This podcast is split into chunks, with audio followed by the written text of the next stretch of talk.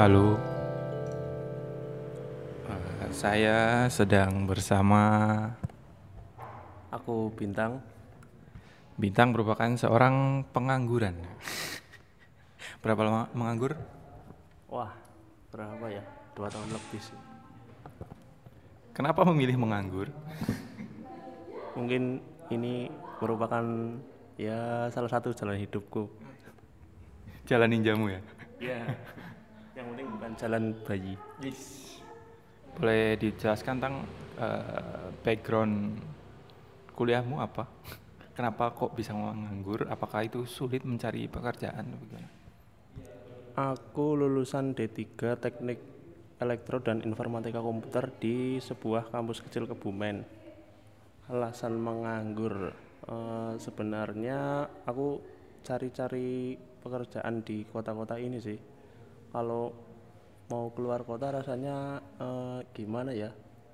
Skillnya kayak belum cukup gitu loh. Jadi ya aku memutuskan untuk tetap cari kerja di kota kelahiranku ini aja. Tapi bukannya apa ya? Saran untuk keluar kota kan biar ya menambah wawasan dan seenggaknya keberanian untuk di luar kota lah. Kenapa Anda tidak memilih itu? Mencoba lah set- setidaknya. Mungkin belum ya, tapi akan sih, akan sih. Udah dua tahun loh maksudnya loh. Dua tahun. Kegiatan selama dua tahun itu apa? Saya jadi perawat mas, Perawat apakah itu? perawat burung. Burung sendiri apa burung siapa? bukan bukan burung kicau. Oh, bisa. Apa sih menariknya burung? Jadi gimana ya? Kalau aku sendiri tuh kalau pas dengerin burung bunyi itu rasanya ya tentram aja sih. Iya sih, kayak kayak di alam lepas gitulah ya. Nah betul. Cuma kan itu burung dikandangin loh. Apakah ap- apakah nggak mel- melas atau kasihan itu? Kan burung seharusnya terbang bebas gitu. Kenapa dikandangin dan kamu cuma men- memanfaatkan yang su- suaranya gitu dok? Ya gimana ya, aku kan pelihara juga nggak asal pelihara, tetap tak treatment sedem- sedemikian rupa sehingga burung itu tetap bunyi seperti di alam gitu loh. Ya kan tetapnya diambil bunyinya loh. Tidak memberi kebebasan burung. iya Dan- sih, tapi kalau kita lihat lagi di katakan di pasar itu satu kandang kecil isinya burung banyak banget, terus juga merawatnya belum tentu apa maksimal kayak kita merawat burung yang cuma misal satu kandang satu gitu loh. Ya apa ya kasarnya mungkin kayak menyelamatkan tapi ya bukan menyelamatkan gitu loh. Kayak gitu sih. Ya mungkin ada ada alasan untuk menyelamatkan masih bisa lah ya. ya buat biar nggak punah tapi kan burung-burung yang kamu pilih apakah itu udah mendekati punah kan enggak juga? Enggak sih cuman memang aku kepikiran buat breeding cuman apa ya belum nemu jodoh burung yang pas aja sih. Kemarin udah nyoba cuman dua bulan gagal. Mungkin memang masih perlu nyoba-nyoba lagi nih. Sebegitu sulitnya juga ya tetap ya? Iya, kan kebetulan aku punya burung kolibri ninja. Menurutku itu salah satu burung yang sulit untuk ditangkar sih daripada kayak murai batu gitu. Kesulitannya lebih tinggi kalau menurut saya.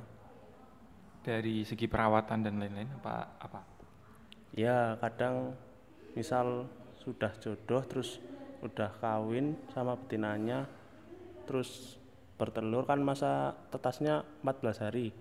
Setelah 14 hari diram, itu belum tentu jadi kadang ada yang telurnya tetap koclok gitu loh.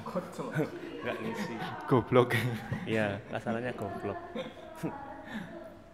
memelihara burung ataupun memelihara hewan itu menggambarkan karakter orang gak sih karakter orang tersebut si pemilik Hmm, bisa iya bisa enggak. Yang jelas yang aku rasain tuh apa ya melatih disiplin sih. Soalnya tiap hari terus jam sekian jam sekian itu ganti air minum ganti pakan terus bersihin kotorannya.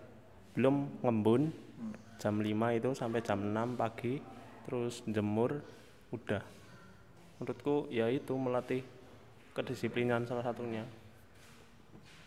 Konsistensi lah.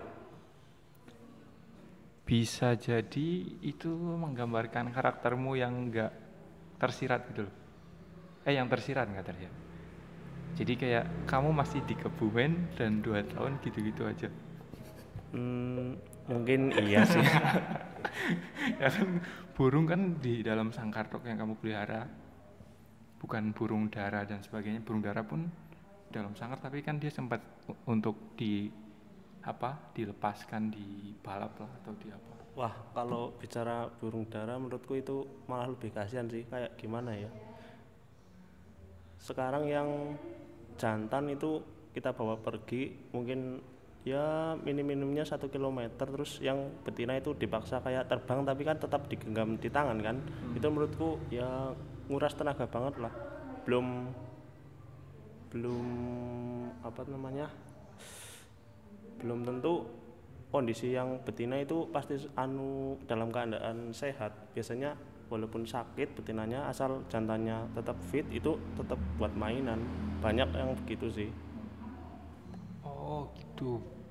Yang kelihatannya burung itu di apa ya sebenarnya kan burung dara kelihatannya di ya dirawat dan di bebas terbangkan gitu loh. Tapi kan tetap aja ada hal negatifnya ya. Nah iya sama ya kayak kegiatanmu tadi juga kan ada plus dan minusnya. Setiap kegiatan pun kayaknya gitu juga ya iya sih. ada plus minusnya. Itu tadi kan hubunganmu eh ya, ya hubungan atau kegiatanmu lah dengan burung. Ya nah. bukan di rumah. Dan bagaimana kegiatan burungmu yang itu? Wah nggak komen macam-macam lah. Nah, berarti ya aku kan kenal kamu dari berapa ya 2011 12 11 2012 sih kayaknya Hmm. Dan belum pernah ngeliat kamu punya pasangan gitu loh. Apakah kamu ada apa orientasi yang salah atau gimana? Eh, Enggak salah sih maksudnya yang beda gitu. gimana ya kalau aku pribadi eh, mending kayak gini sih bekerja dulu punya uang baru milih pasangan. Daripada belum bekerja uang mungkin masih dikasih terus cari pasangan. Ini nanti bakal repot. Ke depannya bakal repot sih. Dan itu kamu terapin dari 2011 itu? Dari dari kamu SMP atau dari kecil lah? SMP sih. Tepatnya pas mulai masuk SMK kalau tidak salah. Berarti belum merasakan pacaran atau gitu? Deket lah. Ya, pasti udah dong. Pas. Kapan ya kelas 2 SMP mungkin sama SD tapi kan tahu sendiri. Anak kecil cinta-cinta monyet gitulah. Dan dari situ sampai sekarang belum? Lagi. belum sih. Deket-deket toh. nah kalau kayak gitu mungkin iya. Tapi ya paling cuman apa ya ya sebatas teman sih. Nggak lebih. Iya sih, mungkin apa tadi pemikiranmu ya benar dari soalnya kan ada istilah harta tahta wanita. Nah kalau harta udah terpenuhi, terus nyari tahta, baru gampang cari wanita gitu ya.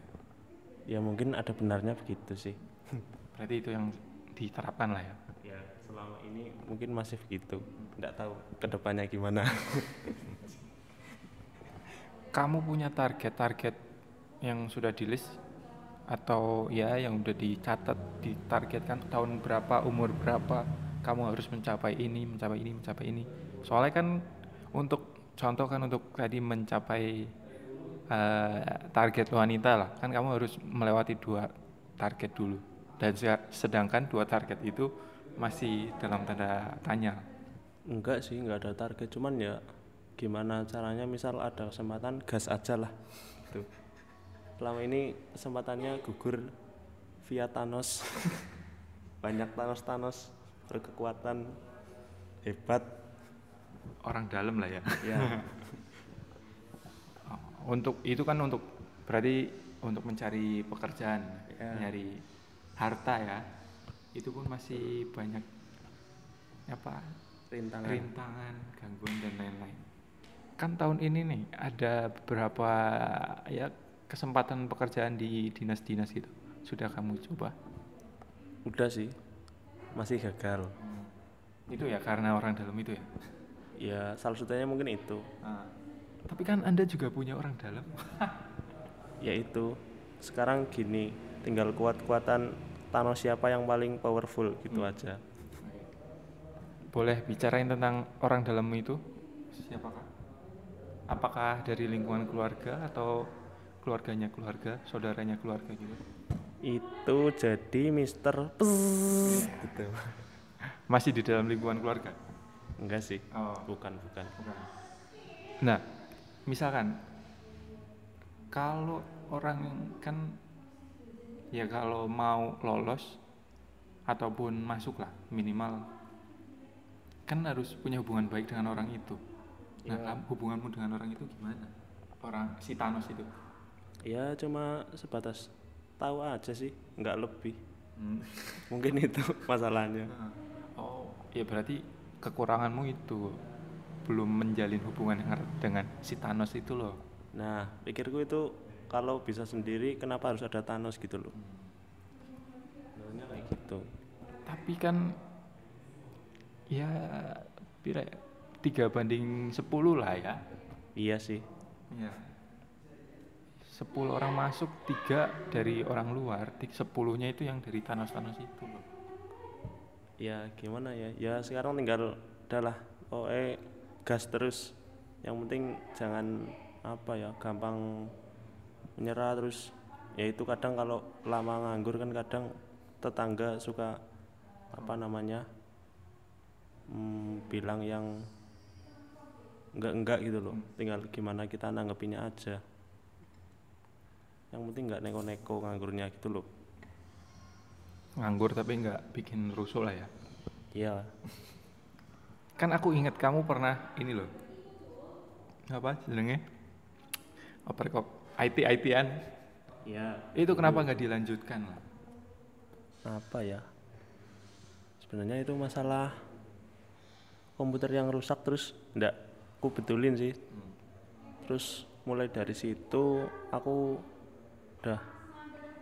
Males apa namanya berkutat di hal itu. Mungkin kalau apa namanya komputerku kondisi sehat mungkin ya masih aku kulik.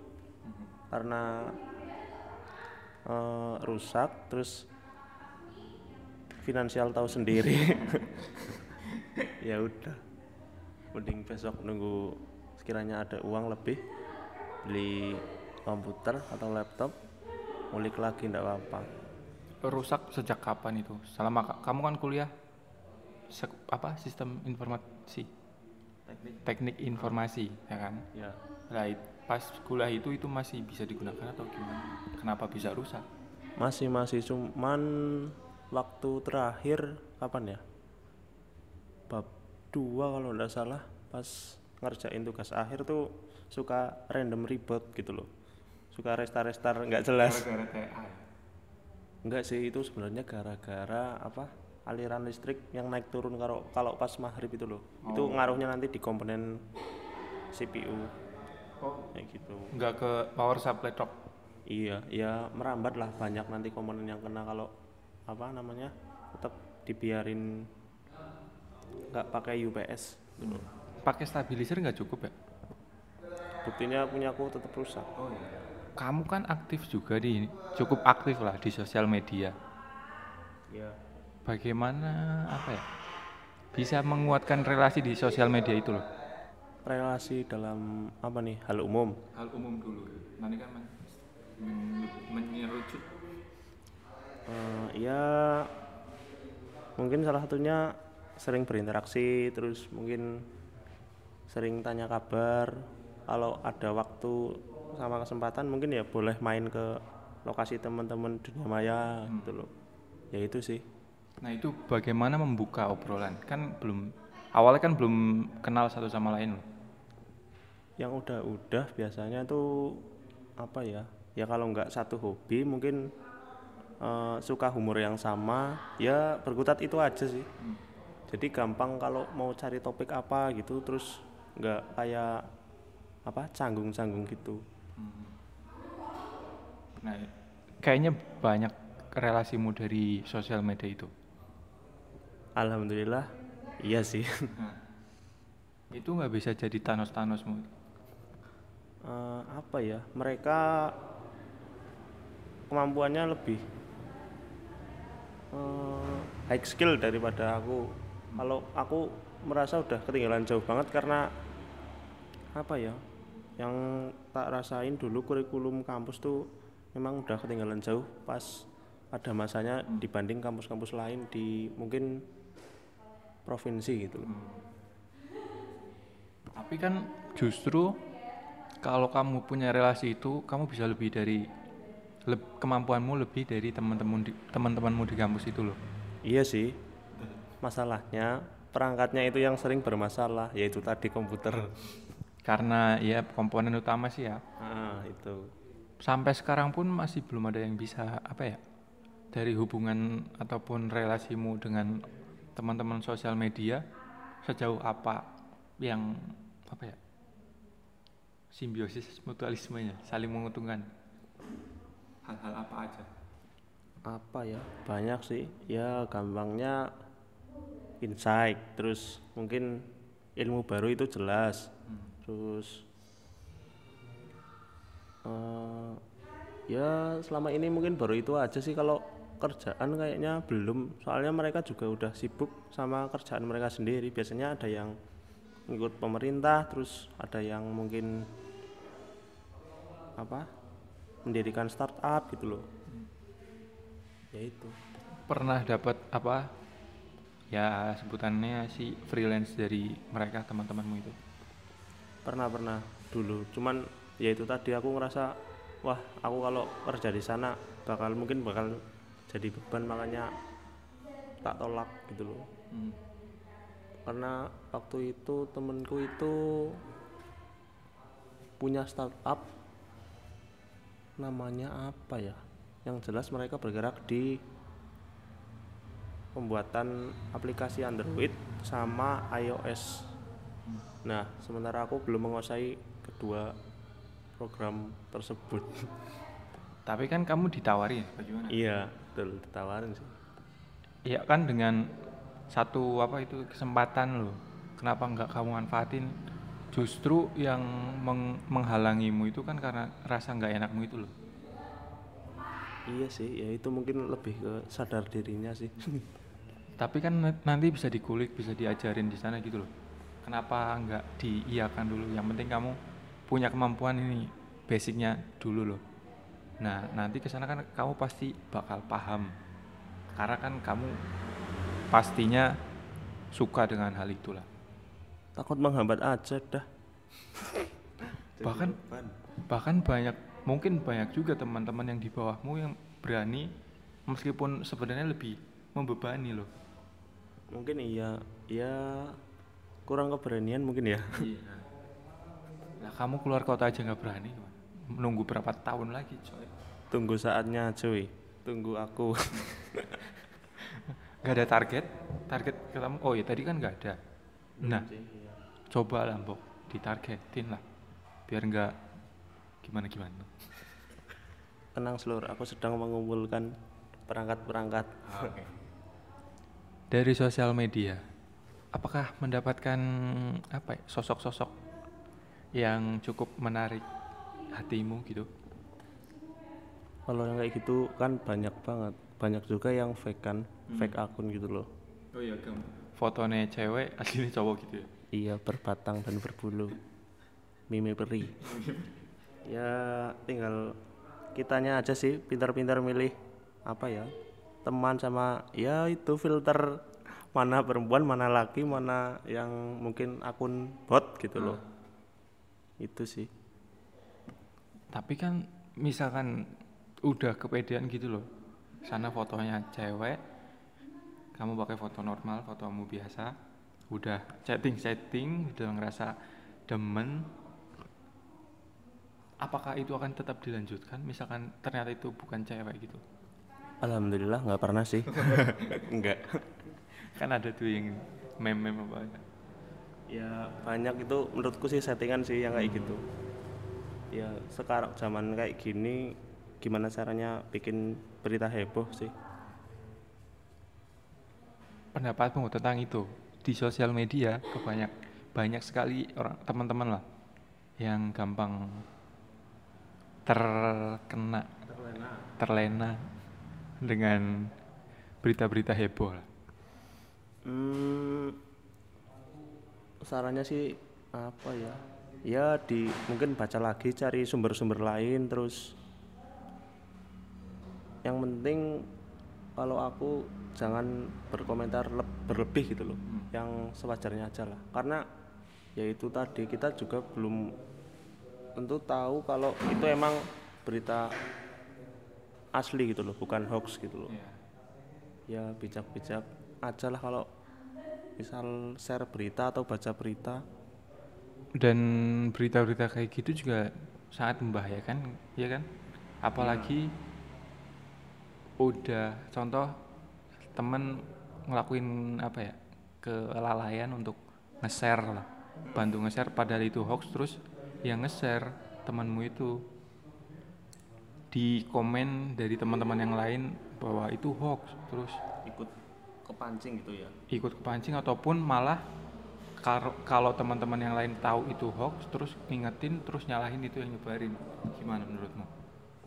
Bahkan kan bisa sampai dia dari ngeliat dari komen aja dia sampai depresi dan lain-lain.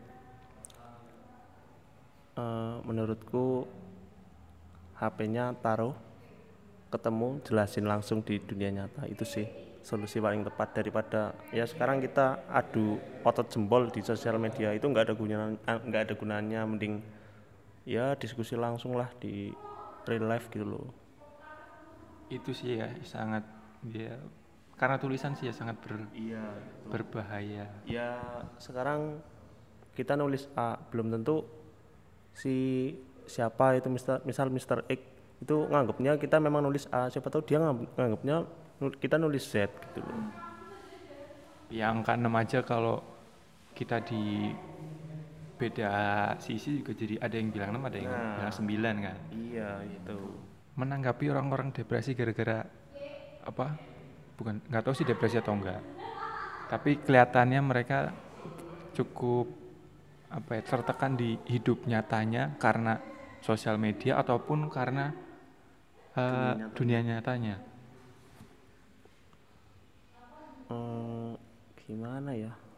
kamu kan salah satu yang aktif di dunia maya. Iya. dan tidak aktif di dunia nyata. Wah aku aktif cuman kan jarang kelihatan sama orang. Iya. Aktifnya malam. Eh, apa ya? Mereka mungkin memang butuh teman ngobrol sih menurutku ya. Entah yang mereka depresi karena dunia maya atau depresi karena dunia nyatanya gitu loh tapi menurutku ngobrol sama temen itu sangat membantu sih. Mau ngobrol tentang masalah atau ngobrol apa pun lah gitu.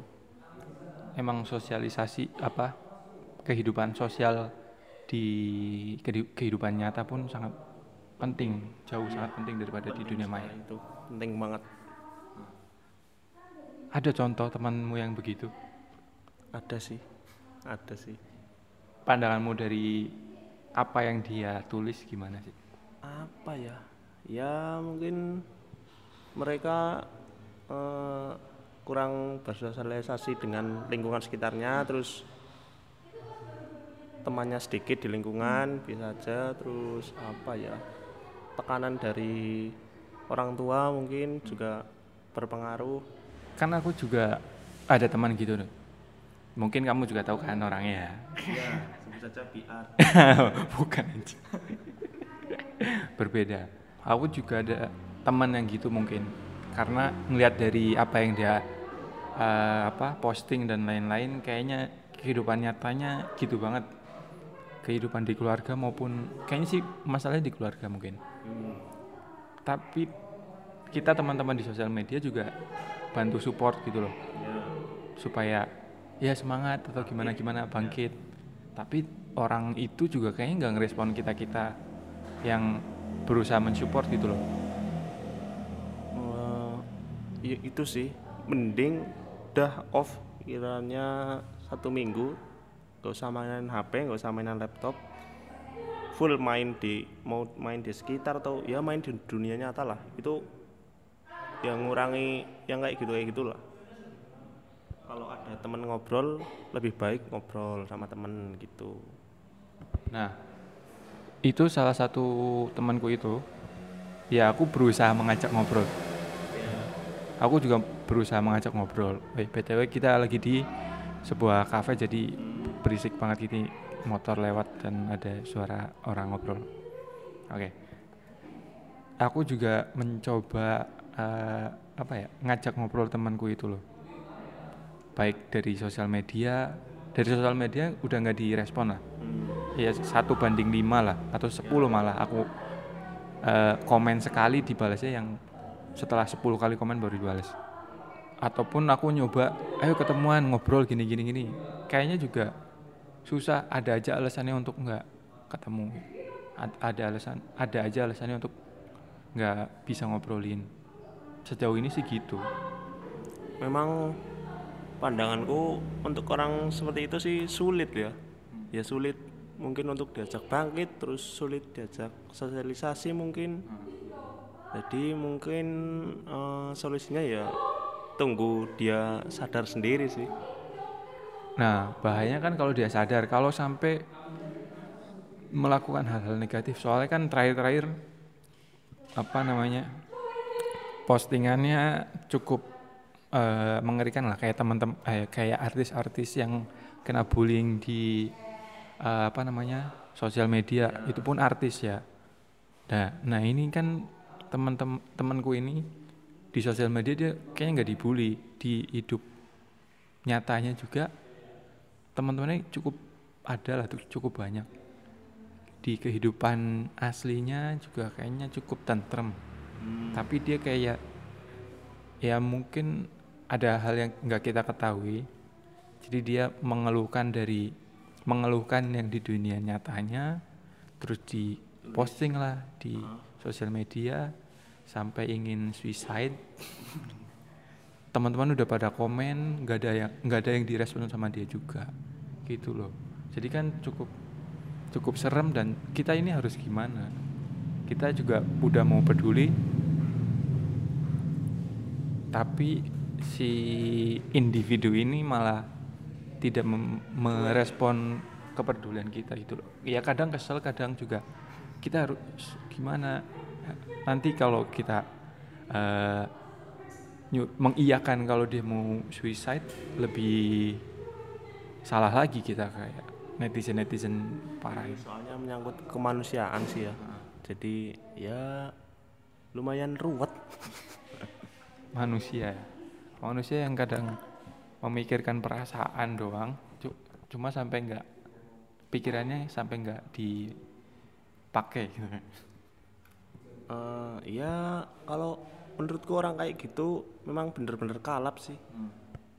Kalau lihat dari tadi percakapan percakapanmu itu ya ya yang bisa menyadarkan ya dirinya sendiri. Itu. Dan kita teman-teman udah mencoba untuk nah. Mensupport loh Nah, aku yang penting itu sih, ya paling enggak kita ada usaha untuk membantu dia lah gitu. Daripada ya cuek atau mungkin malah eh, ngasih tantangan misal apa wani kue lah? Gitu. apakah anda berani suicide? Nah, itu kan nah ya, mungkin orang apa ya kalau kita orang-orang yang udah mulai jenuh dengan apa ya tidak diresponnya kepedulian kita malah kita sampai kesel ini gue udah peduli gini gini malah nggak direspon malah sekalian aja gue sumpahin biar kejadian gini gini gini. Anjir, bedah gondes. Mama quest itu. ya kalau lihat kasusnya dia sih udahlah no comment aku. Yang penting ya kita udah berusaha itu aja lah. dan seenggaknya dia masih punya apa ya tempat curhat lah Nah. di sosial media. Pasti. Wong apa ya namanya manusia pasti kan harusnya hidup bersosialisasi. Kalau ya teman ada yang jatuh paling enggak kan kita bisa jadi tempat curhat. Harusnya kayak gitu sekarang kembali ke orangnya sih. Gimana? Mau bangkit atau enggak